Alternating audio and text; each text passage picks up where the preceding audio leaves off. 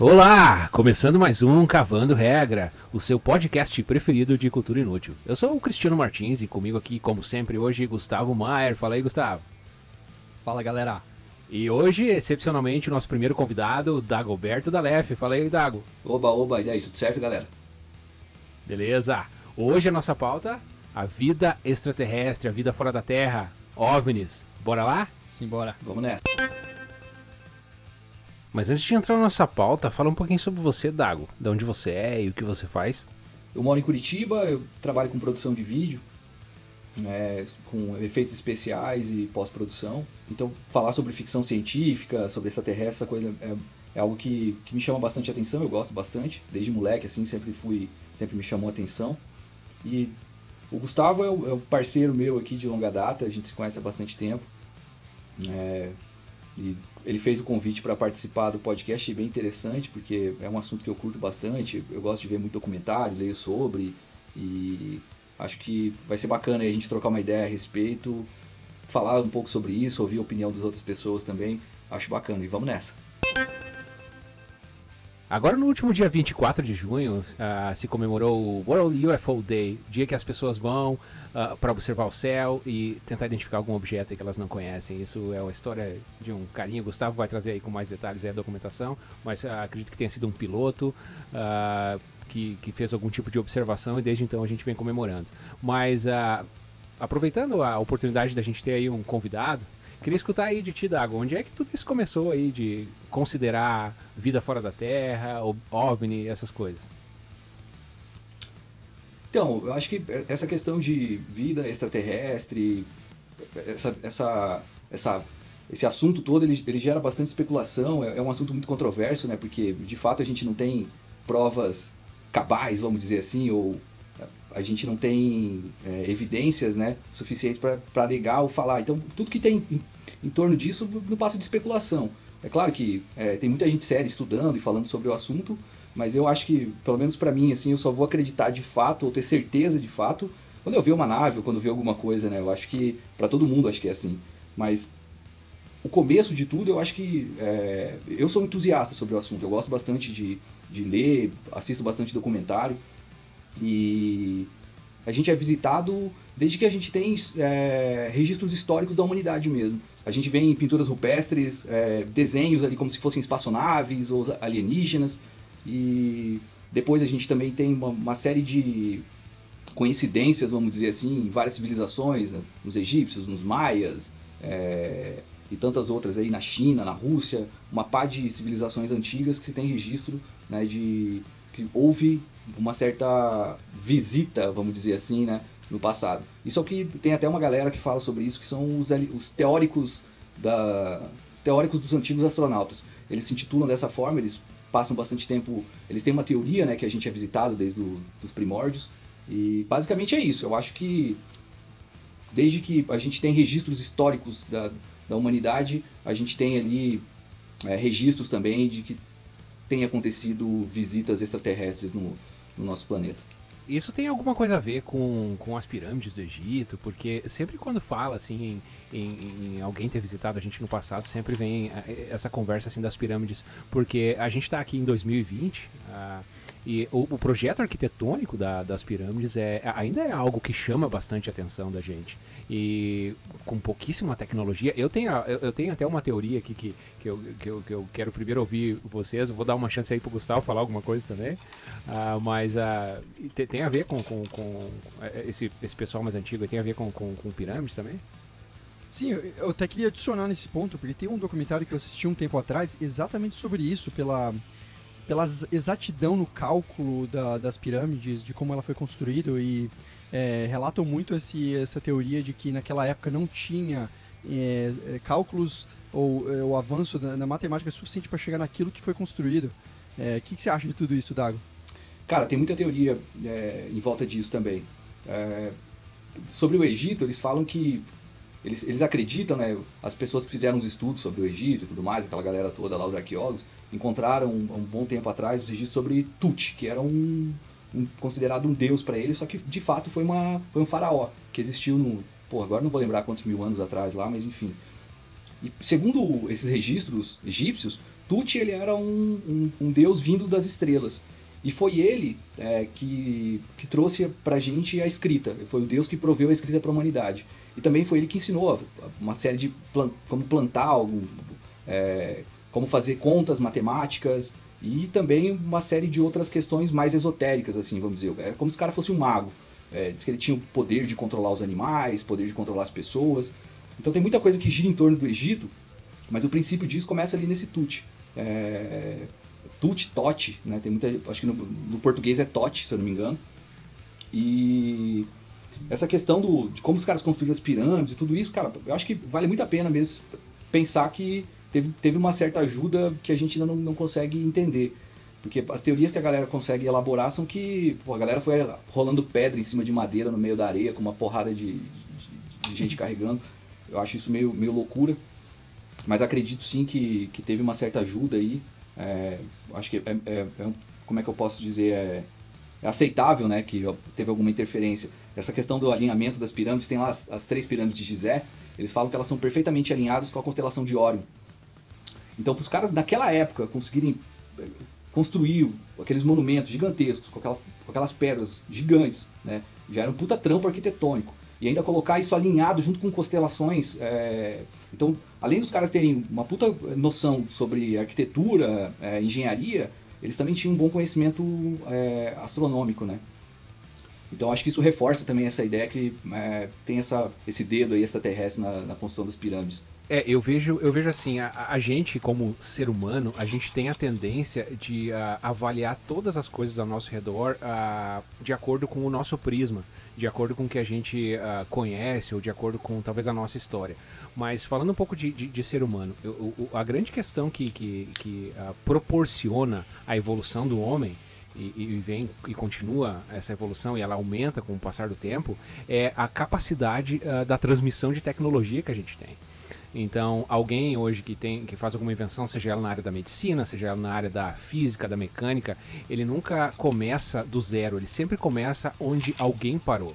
Então eu vejo que uh, uma possível explicação para a questão das pirâmides em relação à tecnologia é os povos eles não necessariamente eram conectados uh, culturalmente no passado. Então a gente pode ter tido um outro stream de civilização que tenha evoluído de uma forma diferente que tenha desenvolvido tecnologias diferentes em tempos diferentes. E a nossa civilização, que é a que a gente conhece hoje, que é da, das colonizações, dos europeus, Uh, e tudo mais, a, a gente uh, evoluiu de uma outra forma e por algum motivo aquela civilização acabou e a tecnologia daquela civilização pode ter morrido com ela. Porque hoje, em tempos de pandemia, a gente vê como um vírus novo pode acabar com uma população, ainda mais numa época sem tecnologia, é, sem uh, o mínimo de de conhecimento de biologia, onde a, sei lá, é, é, é, essa, esse pensamento que, que eu estou colocando, esse pessoal que estava evoluindo de uma outra forma, por algum momento eles, eles acabaram e a tecnologia, a cultura, o desenvolvimento deles acabou morrendo com eles.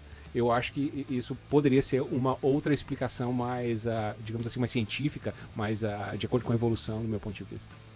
Bom, e o que a gente conhece sobre a época é, dos egípcios e todo essa, esse, é, esse conteúdo histórico. É, mas, de fato, assim, pelo menos quando eu comecei a assistir filmes de, de aliens ou de UFOs, é, eu sempre vi que a produção em massa era dos Estados Unidos, conteúdos dos Estados Unidos. Eu acho que eles são os responsáveis para gerar tanto conteúdo ou informação em torno disso. Cara, pra mim, o, o, os Estados Unidos eles são os padrinhos dessa midificação do, do, dos extraterrestres, né? Vamos dizer assim. Eu acho que o que aconteceu lá no caso Roswell, de 47, acho que é o caso mais emblemático, assim, todo mundo já ouviu falar, tenho certeza, quando caiu aquela espaçonave lá no Novo México, e daí ficou toda aquela é, conversa em volta se os militares pegaram, não pegaram, o que, que aconteceu, é verdade ou é mentira. E como é, era uma época, assim, 47, estava ali estourando a televisão, né, o rádio já estava bem difundido, foi uma coisa, assim, muito notificada na mídia. Então isso se espalhou no mundo inteiro. Eu acho que foi uma das. Com certeza tiveram outros casos em outras épocas, mas eu acho que o caso Roswell ele se ele ganhou um, um, ele ganhou um destaque muito maior justamente por esse espaço que ele ganhou na mídia, né? Então ele, ele ficou é um, é um caso emblemático, vamos dizer assim. Tem alguma coisa a ver com a famosa Área 51, esse, esse caso ou não? Cara, até onde eu sei, a Área 51 ela foi criada tempos depois. É, eu posso estar enganado, mas eu acho que a, a Área 51 ela foi criada tempos depois. O, A Área 51, no começo, ela foi desenvolvida, né? O governo americano conseguiu os recursos né, para fazer essa área, falando que ia ser uma área de testes para a Força Aérea. E depois de muito tempo, a galera começou a, a associar essa Área 51 como sendo uma, uma área ali de, de experimentos ou de coisas envolvidas com, com, com, alienígenas, porque tinha, ninguém sabia onde era essa área. Eles conseguiram os recursos, construíram, existia uma área 51, mas ninguém sabia onde era essa área. Então depois que foi descoberto onde era e tudo mais, começou a rolar muito mito em volta do, do que se trata. E até hoje é um, é um lugar muito é, protegido, vamos dizer assim. Inclusive agora, nos últimos tempos, tem rolado uns protestos lá na frente. Na frente não, né? Até onde o, as pessoas conseguem chegar mais próximo, né? E eles fazem uns protestos lá porque eles é, tem, tem uma onda ultimamente acontecendo assim para que o governo americano comece a liberar mais arquivos é, sobre os casos que eles estudam, né? Porque o exército, o governo americano, eles têm muito interesse sobre esse assunto, eles têm muita pesquisa, eles têm muitos arquivos, a CIA, enfim, é, e tem muita gente que tem interesse em, em, em saber, porque existe uma, uma lei de, de é, uma lei de liberação né, de, de arquivos para que as pessoas tenham acesso, saber o que está acontecendo. Essa questão de liberação de arquivo aí é, é super uh, assim, interessante, que uh, o que eles classificam como confidencial, segurança nacional, tudo entra para um outro bolo lá e eles não precisam uh, entregar nada, né? Então, é, é, é, engraçado, porque assim, o governo americano, ele até, até o, uns três meses atrás, eles nunca tinham confirmado a existência né, de seres extraterrestres. Então, se se antes eles nunca tinham confirmado se existia, por que, que eles não podiam então revelar as investigações que eles faziam? Pô, se é se vocês foram lá investigar o caso Roswell, é, cadê esses arquivos? A gente quer ter acesso, porque tem, é, tem, tem, pilhas e pilhas, os caras passaram muito tempo. Os relatos que aconteceu foi que caiu uma nave, o governo chegou lá, tinha uma nave realmente caída, isso são relatos de pessoas, né, que, que caiu num, numa área afastada, assim, tipo campos, né, lá. E no deserto, na verdade, né, numa área bem afastada lá, mas pessoas viram a explosão, porque o negócio caiu, quicou, explodiu, e tinham corpos lá, e daí uma movimentação muito grande do exército que recolheu esses corpos e tudo mais. Então tem, muita gente que fala sobre isso. Inclusive tem militares que trabalharam naquela época nessa missão, que agora, hoje em dia já estão bem velhos e tudo mais, que falam sobre isso, que realmente teve, eles, eles presenciaram, eles viram. Então tem uma pressão muito grande em cima do governo. Pô, se vocês falam que não existe, mas tem relatos que vocês investigaram, cadê esses arquivos? A gente queria ver. Porque, pô, no meio disso tudo tem foto, tem depoimento da galera. Tudo isso que para a comunidade científica, a galera que estuda isso, seria um prato cheio, né? Um monte de informação riquíssima. Até em relação a isso, né, aparições, é, em dois, novembro de 2004, até estou relatando aqui alguns dados que eu coletei fazendo algumas pesquisas, mas em novembro, entre novembro de 2004 uh, e é, janeiro de 2015, foi quando foi gravado aqueles vídeos que, sa é, que saiu de novo na mídia é, das, é, de algumas UFOs que foram gravadas por é, áreas, é, por naves militares dos Estados Unidos. E até que agora, no meio da pandemia, saiu de novo aí o pessoal é, recebendo um spam de vídeos de objetos não identificados. Será mesmo que é, assim, olhando o vídeo, realmente não dá para saber o objeto que é. Você vê que não dá pra ter uma estrutura ali parecida com uma nave, um, um avião. É, é, cara, é muito estranho. Eu olho, eu, eu fico assim, sem ter nenhuma. Sem ter nenhuma. É, sem ter nenhuma relação perto de algo real. Sei lá. O que vocês acham disso? É, eu, eu tenho, apesar de o assunto, UFO não ser um assunto uh, que eu. Uh, assim, pesquise ou, ou, vá atrás, o assunto de aviação é um assunto que, que eu gosto muito. E até uh, escutei o depoimento do, do Lito, do Aviões e Música, sobre o, o, esse acontecimento. Eu achei super ponderada a questão. Uh, esses vídeos, como você comentou, são de 2004 e 2015. O ponto que ele traz no vídeo é um ponto o seguinte: o, o projeto do F-17, que era um avião militar, ele correu em segredo uh, nos Estados Unidos por muito tempo, onde nem os próprios militares sabiam disso. Era um grupo muito restrito da CIA que tinha acesso a, a como estava o projeto. E uh, a maior, assim, a probabilidade maior, explicando com o que a gente conhece, lógico, não era um avião de passageiro, talvez não era um avião militar, mas uh, muito possivelmente fossem drones militares. Até uma, uma questão bem interessante, assim, por que essas coisas só aparecem nos Estados Unidos? Uh, tem muita relação do treinamento militar, das pesquisas militares que eles fazem. Então é muito mais provável que isso seja um drone militar fazendo algum tipo de movimento uh, do que um objeto vindo talvez de fora do planeta. Até mesmo porque ali por volta de 2014 Uh, hoje se tem registro, até eu, eu, eu, assisti hoje o vídeo do Lito de novo para pegar alguma informação. Uh, um drone que tinha capacidade de voar a Mach 6. Mach é a velocidade do som. Então isso é um pouquinho mais de mil km por hora. Então uh, já em 2014 existia um drone não tripulado, porque um ser humano talvez sofreria muito fazendo esse vai e vem, mas que já tinha capacidade de voar Mach 6, ou seja, mais de 6 mil km por hora. Um avião, um, um drone militar. E uh, tem até o nome isso, é X-37B o nome desse drone. Dá pra dar uma gugada aí, dar uma olhada. Pô, bem interessante. É... Até onde eu sei essa questão, os Estados Unidos, eles, é, quando eles mostraram esses vídeos, né, a manchete foi que os Estados Unidos alegavam a existência de OVNIs, né, de UFOs. Então, é, o que se trouxe assim foi que eles não conseguiram provar que aquilo lá era qualquer tipo de, de coisa produzida pelo homem né? seja drone, seja um avião, um balão meteorológico, sei lá o que for, eles é, não conseguiram chegar a nenhuma conclusão nesse sentido. Tanto que foi a primeira vez que os Estados Unidos publicamente assumiu que existem né, OVNIs. Porque até então eles sempre conseguiram uma desculpa plausível, é, tipo, ah não, balão meteorológico, é, ah, sujeira na lente, é, montagem, enfim. E... É, a, a, questão OVNI basta não ser identificado que ele pode ser classificado como OVNI, né? Então, não Exatamente. pode ser identificado. Agora, se se trata de um projeto secreto, eles também não vão falar o que, que é. Então, eu acho que, ah, assim, ah, parece, parece possível essa explicação. Assim.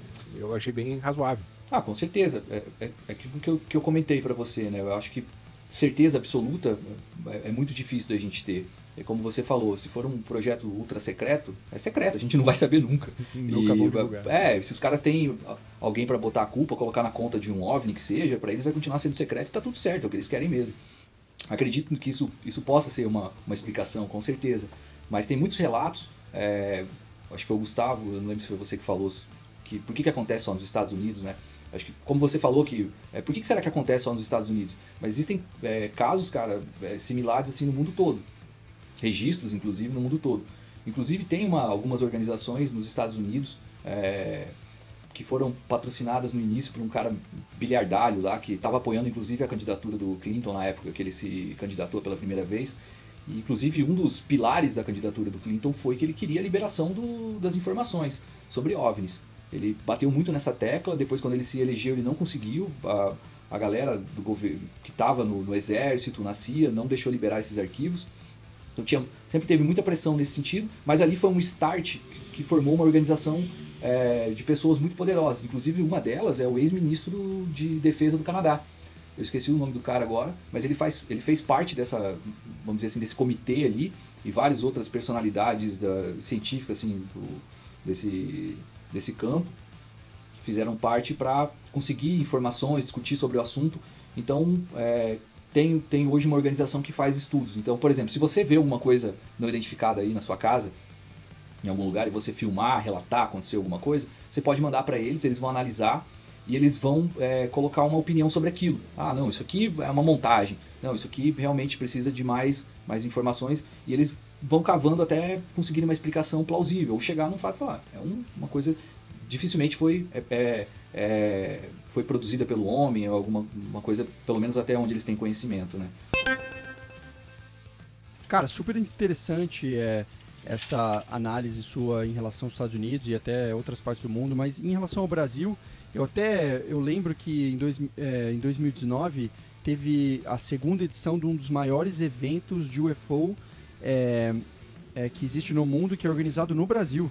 Eu achei super interessante esse fato, eu até chamo é, Brasil UFO Summit. E por ter esse evento, eu, eu, vejo que no Brasil tem muitas pessoas que são interessadas é, por esse, é, esse assunto. Mas, e, e, no Brasil, tem alguma história, algum relato sobre aparições ou até estudos de, nesse assunto? É, ou não acontece tanto quanto o resto do mundo? Cara, eu tenho. Sobre o Brasil, eu tenho um caso para trazer aqui. Só, só colocar na pauta e, vou sair fora. Uh, mas uh, em 2010, vocês vão lembrar disso, teve um padre que se encheu de balão e saiu voando.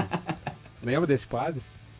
E depois o, padre, ele, o padre do balão, né? É o padre do balão. Depois esse cara acabou sumindo e não, não sei se encontraram o corpo dele, cara. Os cara que um maluco aí que, que pendurou vários balões uh, no corpo e saiu sobrevoando, saiu com um GPS, sei lá, um radinho, alguma coisa. E daí eu fico pensando, cara, imagina alguém sobrevoando a área por perto e ver um padre pendurado num balão, o que, que a pessoa ia imaginar que fosse aquilo? Então, sempre que a gente fala de, de OVNI, UFO, coisa que a gente não consegue identificar, cara, eu sempre lembro daquele padre. Imagina assim, eu, um cidadão comum, um cara normal, tô lá no campo e eu vejo um cara voando pendurado num balão, assim. Porque ele foi de roupa, assim, não tava com nenhuma estrutura, né? O, o, o padre do balão. Cara, eu acho que pros entusiastas do, de, de extraterrestres, essas coisas é uma puta de uma decepção, né? O cara tá esperando um, uma nave toda tecnológica e vê um maluco voando no balão. eu acho que deve ser uma puta decepção. Você fala, pô, prefiro ficar aqui mesmo, cara. ai, ai, engraçado, né? Eu, eu acho que assim, o, o Brasil, cara, ele tem. Ele, ele, é, ele é bastante rico, assim, de histórias, de, de relatos e e tem, tem, gera bastante assunto sobre isso. Inclusive, no Brasil tem uma, uma revista que é uma, é uma, é uma, revista reconhecida mundialmente sobre o assunto, que é do Ademar é, Gevaed, é um, é um grande ufólogo. Ele está sempre na comunidade é, de ufologistas e discutindo sobre o assunto. Inclusive, acredito que seja por ele, é, por conta dele, que, que esse encontro né, aconteceu no Brasil. Mas também aconteceu no Brasil, porque eu acho que é, essa questão, por questão de ter muitos casos aqui, né? Tem bastante coisa. Tem, viu, caso do ET de Varginha, teve o Chupacabra, teve a Operação Prato que aconteceu lá no Belém. Inclusive a Operação Prato é considerada tipo a Roswell brasileira, né? Que é tipo foi uma foi um foi o caso que teve também uma uma, uma grande presença ali do governo, teve bastante é, pressão do governo para esconder as, o que estava acontecendo, se esquivar, é, é, persuadir as pessoas a não falarem. Inclusive no caso de Varginha também foi a mesma coisa, né? O, o, de Varginha é mais recente. O de Belém, lá de do, do, Operação Prato, como é conhecida, ela foi, se eu não me engano, em 77. E o, o caso Varginhas, acho que foi em 96. Foi, foi na, Exatamente, foi na década, foi 96. Foi na década de 90. Acho que todo mundo se lembra, pelo menos quem estava no Brasil nessa época. Pô, passava até no Gugu, cara, o negócio, né? O dia inteiro passando na televisão falando sobre isso. Aí entrevistava a galera que, que, que viu o ET, é, entrevistava a galera que, que falou com o ET enfim, eu acho que teve. Mas o mais louco de tudo isso é que eles construíram uma caixa d'água gigantesca na cidade, do formato da espaçonave. Eu achei isso muito louco, cara. Achei muito, muito interessante esse fato aí. É, uma coisa assim, a, como o cético de plantão aqui, que sou eu, uh, eu fico pensando assim, duas coisas assim que, que, que, que, que eu pondero muito sempre quando eu penso nesses casos de ter recebido alguém, o ET de Varginha e tudo mais. O primeiro é por que, que tem uma conspiração que os militares não querem divulgar. Eu, eu, eu primeiro fico tentando entender qual o interesse uh, de um grupo de pessoas teria de esconder um fato tão relevante como esse. E, ah. Esse é um ponto importante. Quer comentar aí, Gustavo? Depois eu falo outro. Então, eu acho que em relação a isso, quando eu penso numa, num caso como esse, eu penso muito sobre o desespero da sociedade, o colapso da sociedade. Assim, eu não sou é, nem o cara que acredita inteiramente em que existe extraterrestres, mas eu não descarto a possibilidade.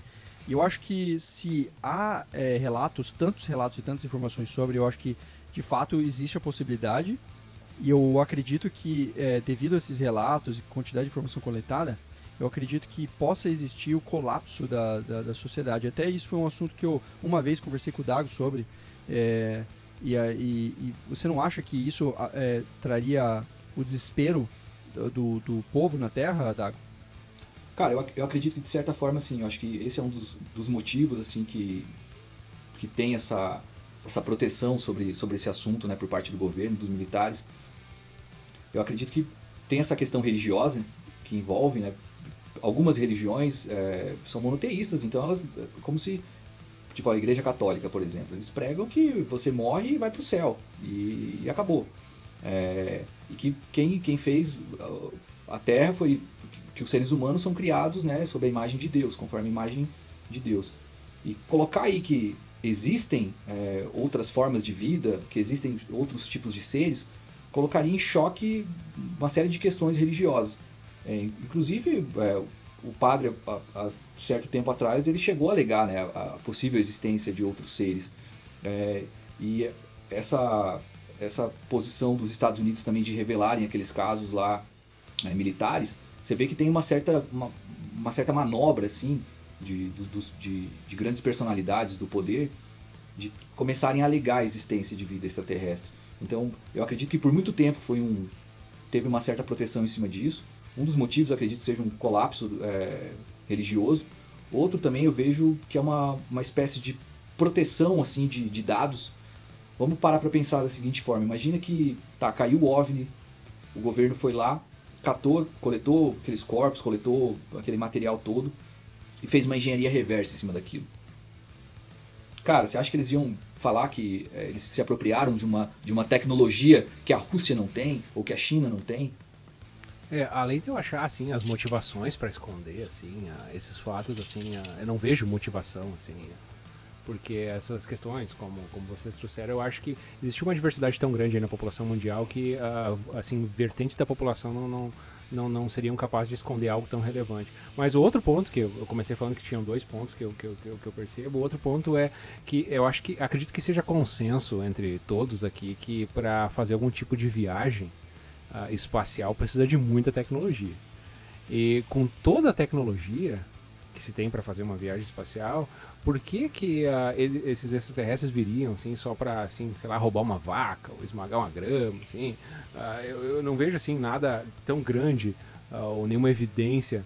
Então eu vejo assim o fato de não ver muita motivação para esconder e nada grande ter acontecido, acho que são os dois fatos que me tornam um pouco mais cético, até porque essa tecnologia para fazer uma viagem interplanetária, se for comprovada, ou se alguém conseguisse chegar lá, eu acho que comprovaria que Einstein estava errado. Porque Einstein diz que a maior velocidade que a gente pode alcançar é a velocidade da luz.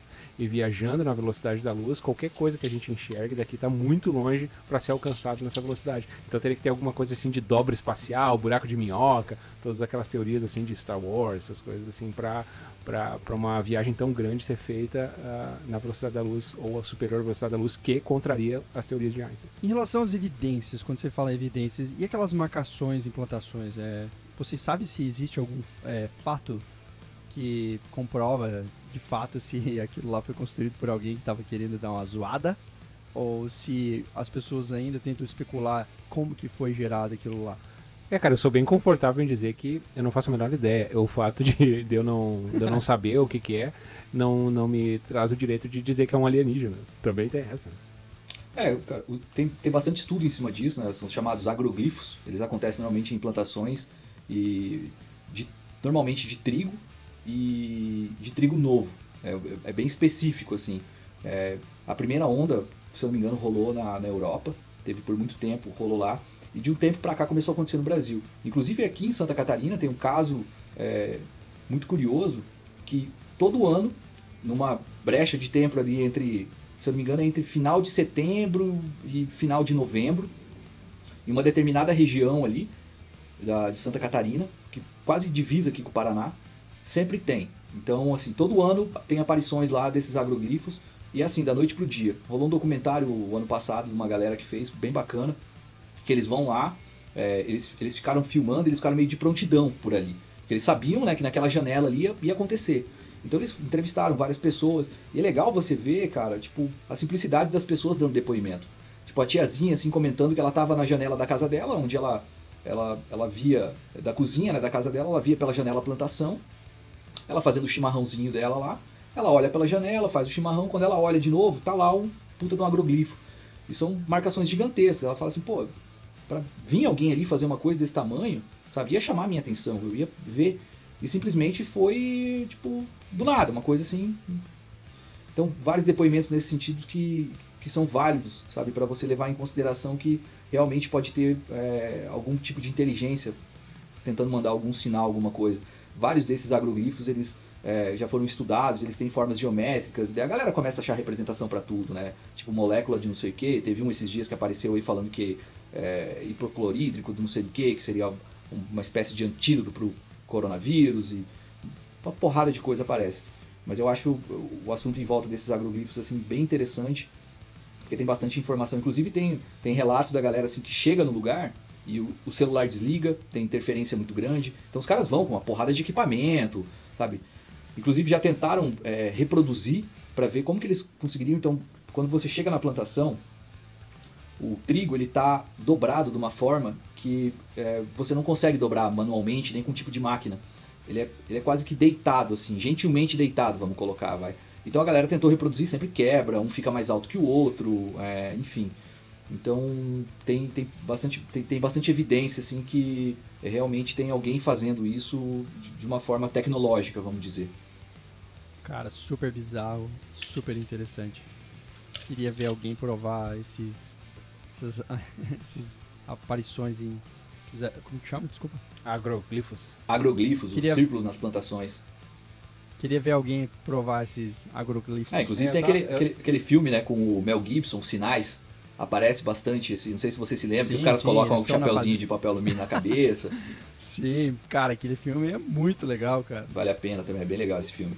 É, eu tô vendo na Wikipedia aqui em português, é, diz que apesar dos cientistas atribuírem causas, assim, muitas vezes naturais, dizem que provavelmente muitas vezes ainda é feita pelo homem.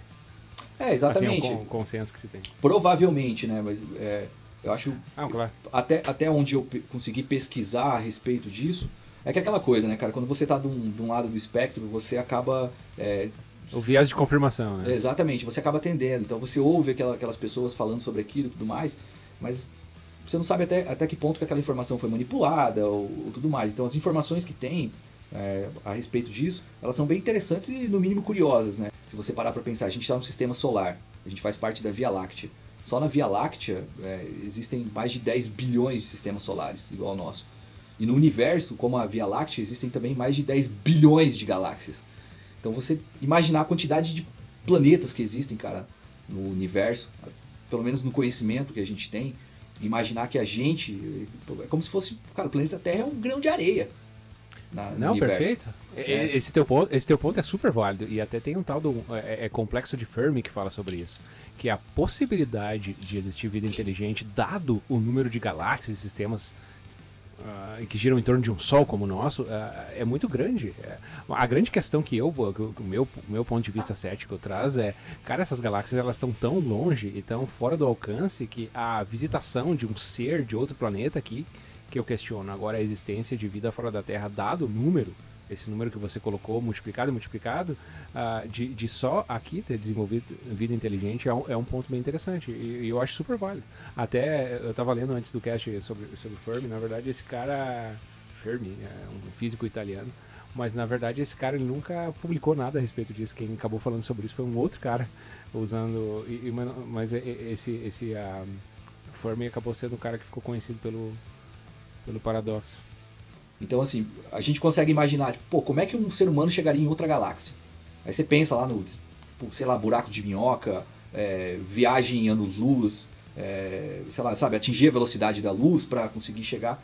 Mas, Mas, a velocidade da luz não é suficiente, né? Isso aí não, que é o ponto. Exatamente, então, é o que a gente consegue imaginar, né? Tipo, cara, sei lá, vamos colocar a velocidade da luz ao cubo, ao quadrado, não sei, como é que a gente pode chegar. E eu acredito que os caras têm um acesso a, uma, a um tipo de tecnologia que a gente não faz ideia como ela funciona. Talvez para eles seja um, cara, a mesma coisa que você pegar seu carro ali na, no mercado, sabe? Para eles seja talvez a mesma coisa. Eles é, virem tem a... que ser uma tem que ser uma tecnologia que domina o espaço e tempo, porque fisicamente, até pegando pegando os princípios da física do Einstein, não dá para viajar acima da velocidade da luz. Né? É. Então, não, fisicamente não é possível. Agora, teria que dominar o espaço e tempo realmente para fazer isso. Mas em termos de ser humano, a gente sair do planeta Terra e ir para outro lugar, eu tenho visto tem um movimento, ah, como o Dago até comentou, exploração civil espacial, mas o projeto da SpaceX e do Elon Musk é chegar a Marte. Ah, será que é possível com, com tecnologia humana? A gente chega lá? O que, que, que vocês acham? Cara, eu acho que seria muito massa você poder comprar um, uma passagem e ir para Marte passar um tempo. Isso com certeza eu acharia super legal. Passar um e tempo, vendo... leva um bom tempo para chegar lá, né? e vendo tudo que o Elon Musk já fez, porra, cara, eu acredito no cara, sou super fã de tudo que os projetos que ele já tocou aí, porque é, da, da, da, área da inovação super, super pra frente é um dos, dos ídolos aí do, da raça humana. Eu vejo assim que exploração civil, eu acho que é, é mais uma espécie de marketing do que de fato assim uma coisa que a curto prazo a gente vai ver, sabe, é, acontecendo bastante. Claro, com exceção tem aí os boatos que Brad Pitt, essa galera já tem as passagens compradas e não sei o que. Até chegar na gente, né, os meros mortais, eu acho que isso vai levar bastante tempo. Mas eu vejo isso uma espécie de um marketing, cara, porque a exploração espacial, ela, ela, tem, ela tem outro tipo de... Eu acho que ela tem outro tipo de interesse. É, principalmente tecnológico, né? A gente sabe que pô, o avanço que teve na tecnologia da humanidade na época lá da, da, da Guerra Fria, da corrida para a Lua, foi sinistra, né? Foi naquela época que foi inventada a internet e uma série de outros adventos aí que a gente usa até hoje, que a gente vê hoje no nosso dia a dia. Então eu vejo assim como uma espécie de exploração tecnológica principalmente e também eu acho que tem um interesse é, na descoberta né, de vida extraterrestre, é, de talvez resquícios aí de civilizações extraterrestres nesses outros planetas, como tem bastante relato, principalmente sobre Marte. Porque a gente pensar assim, pô, por que Marte, cara? Tem outros planetas aqui pertinho também. Não, Não tem? né? Ah, se, se você fizer a relação entre a Sol e planeta, Marte é o que mais tem possibilidade de ter um clima que o ser humano possa sobreviver. Até o que você comentou de exploração espacial, interesse comercial e tal. Cara, eu vejo assim, o que, que é feito hoje? A estação espacial faz muita pesquisa científica, coisas que, que, que pesquisa com, com, com, gravidade, eh, sem gravidade e tudo mais. Uh, uma coisa que eu escutei recentemente também uh, é mineração de asteroide. De, de, de, trazer metal que é raro ou não encontrado no planeta Terra, você começar a minerar essa coisa fora da Terra. Então, imagina alguns metais bem preciosos, porque hoje o custo de sair, né, é, de, de, de sair do, da Terra, ela, é, ele é alto, de você tirar, principalmente alguma coisa tripulada, então é muito caro. Então, essa comercialmente você tem que achar um incentivo. Mas uh, falando especificamente sobre Marte, o porquê Marte, uh, é, é, por essa questão. Se você fizer a relação entre o Sol e a Terra, e o Sol e Marte é o lugar que seria o mais fácil de terraformar, seria criar uma atmosfera e tal. Eu vejo que o, o grande desafio para essa missão de Marte funcionar, para esse pessoal aí da SpaceX, eles têm que achar um jeito de, de alguma maneira, cultivar alimento e produzir combustível lá. No momento em que eles acharem a, a solução para essa, essa matemática, começa a ficar mais possível a ida, mas ainda assim a gente está falando de uma viagem de um ano para chegar lá, ou nove meses, dependendo da, da distância que a Terra está de Marte. Então não é um, não é como o Gustavo comentou antes, né, comprar uma passagem para dar uma voltinha e, vo e, voltar. Vocês já viram umas fotos que tem é, de, de, Marte que apareceu um rosto uma, uma época, uma, umas formações semelhantes com pirâmides? Vocês já chegaram a ver isso na internet circulando um tempo atrás? Cara, as não, únicas fotos que eu viram pareciam muito até algumas paisagens bem parecidas com a Terra, assim, tipo deserto, montanha e tal, são as imagens que a gente recebe daquelas sondas. É, não vi muito mais que isso. A sonda Viking da NASA. É, tem uma, uma região da, de Marte, que inclusive é uma região onde uh, essa sonda circula bastante e é a, a, região onde vão pousar as tripulações né, quando forem para Marte, que é a chamada região da Sidônia. Tem umas fotos lá, depois dê uma bugada aí que vocês vão encontrar, de uma espécie de, uma, de um rosto, assim, é, são as fotos né, aéreas, então se vê do topo uma espécie de um rosto, só que é como se fosse uma estrutura, cara, se não me engano, são 50 quilômetros assim, de extensão o tamanho do bagulho. E tem também uma, umas formações semelhantes a pirâmides. E a galera pegou e comparou essas formações de pirâmides e elas são exatamente como as pirâmides de Gizé do Egito. É exatamente a mesma disposição, a mesma distância entre um e outro, o mesmo tamanho, que fazem também um alinhamento junto com as estrelas de Órion. Então, assim, tem uma especulação muito grande do porquê do interesse da NASA sobre Marte. É porque lá já pode ter, é, pode ter sido colonizada por outro, por outro tipo de civilização no passado. Inclusive, no, é, no, na atmosfera de Marte tem bastante partícula de urânio e tório, que são as mesmas partículas que são deixadas após uma explosão nuclear. Então, assim, tem uma série de evidências né, e conversas em torno disso, de que Marte não, não é só porque é, é o mais perto povoável, tem também uma série de outras questões que a galera especula né, a respeito de existir sim uma, uma espécie de exploração arqueológica lá.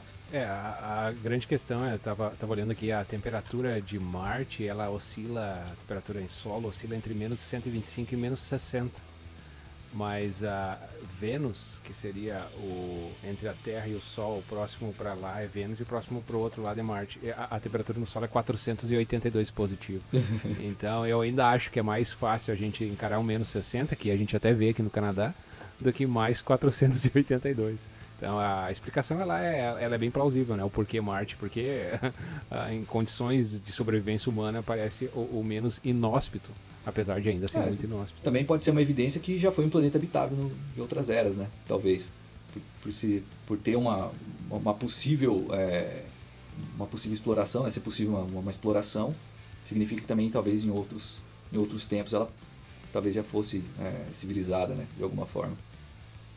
Quer, quer Até tem uma imagem fazendo a cooperação dessa possível destruição ou possível evolução do que era Marte antes e, é, de se tornar o que é hoje, né? É, mas fora isso, nesses pontos de, de números que você tinha mencionado, Cristiano, eu vi até que a pressão é totalmente diferente, a quantidade, a porcentagem de, é, de dióxido de carbono também é completamente diferente, que não se torna viável é, a pessoa se respirar em, em Marte. Mas é, cara, eu acho super interessante e querer entender o porquê disso, né? É, porque pessoas como Elon Musk e, e outros aí estão tão é, interessados numa possibilidade de ir para Marte. Por quê? Né? É, qual que é a razão? Tanto investimento, tanto dinheiro. Você acha que é brincadeira o que eles estão gastando com esses projetos? Aí fica essa, esse ponto, né? Cara, a explicação mais nobre é tornar a raça humana interplanetária. E a explicação menos nobre é hobby, né? É, porque ele pode. Puta, Talvez porque ele pode, né? O cara vai assim, eu posso. Acho que ele acordou de cara, manhã mas... um dia e falou, vou pra Marte. Cara, mas assim, até, até indo pro final do nosso cast, eu queria encerrar com a pergunta.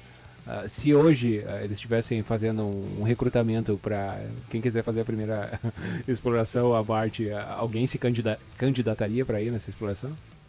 Eu iria desde que tivesse a passagem de volta, porque assim, né, não, acho que se como olho para Marte não tem muita praia e tal, eu prefiro, né, estar tá no planeta Terra. Você, Dago? Cara, eu tô de boa. Eu acho que eu não, não toparia não. Além de ser longe pra caramba, não tem nada para fazer lá, cara. é, muito provavelmente eu não passaria no teste de seleção de nada, com certeza, que eu não tenho muito a oferecer. Mas uh, se eu me desse essa chance, provavelmente eu também passaria ela. Tô, tô bem por aqui. Mas é isso aí, pessoal. Esse foi o nosso assunto da semana. A gente não precisa parar por aqui. A gente pode continuar essa conversa nas redes sociais. Você me encontra no arroba CrisNH, Twitter e Instagram. Você me encontra no Instagram, no arroba underline Kusmaier. E você, Dá, quer deixar alguma rede social aí? Cara, para quem quiser conhecer um pouco do meu trabalho, pode acessar o animapix.tv. Lá vai conhecer um pouco do que a gente faz por aqui. E, e é isso aí, galera. Valeu. Valeu, pessoal. A gente tá de volta semana que vem com mais um episódio. Valeu. Valeu. Tchau.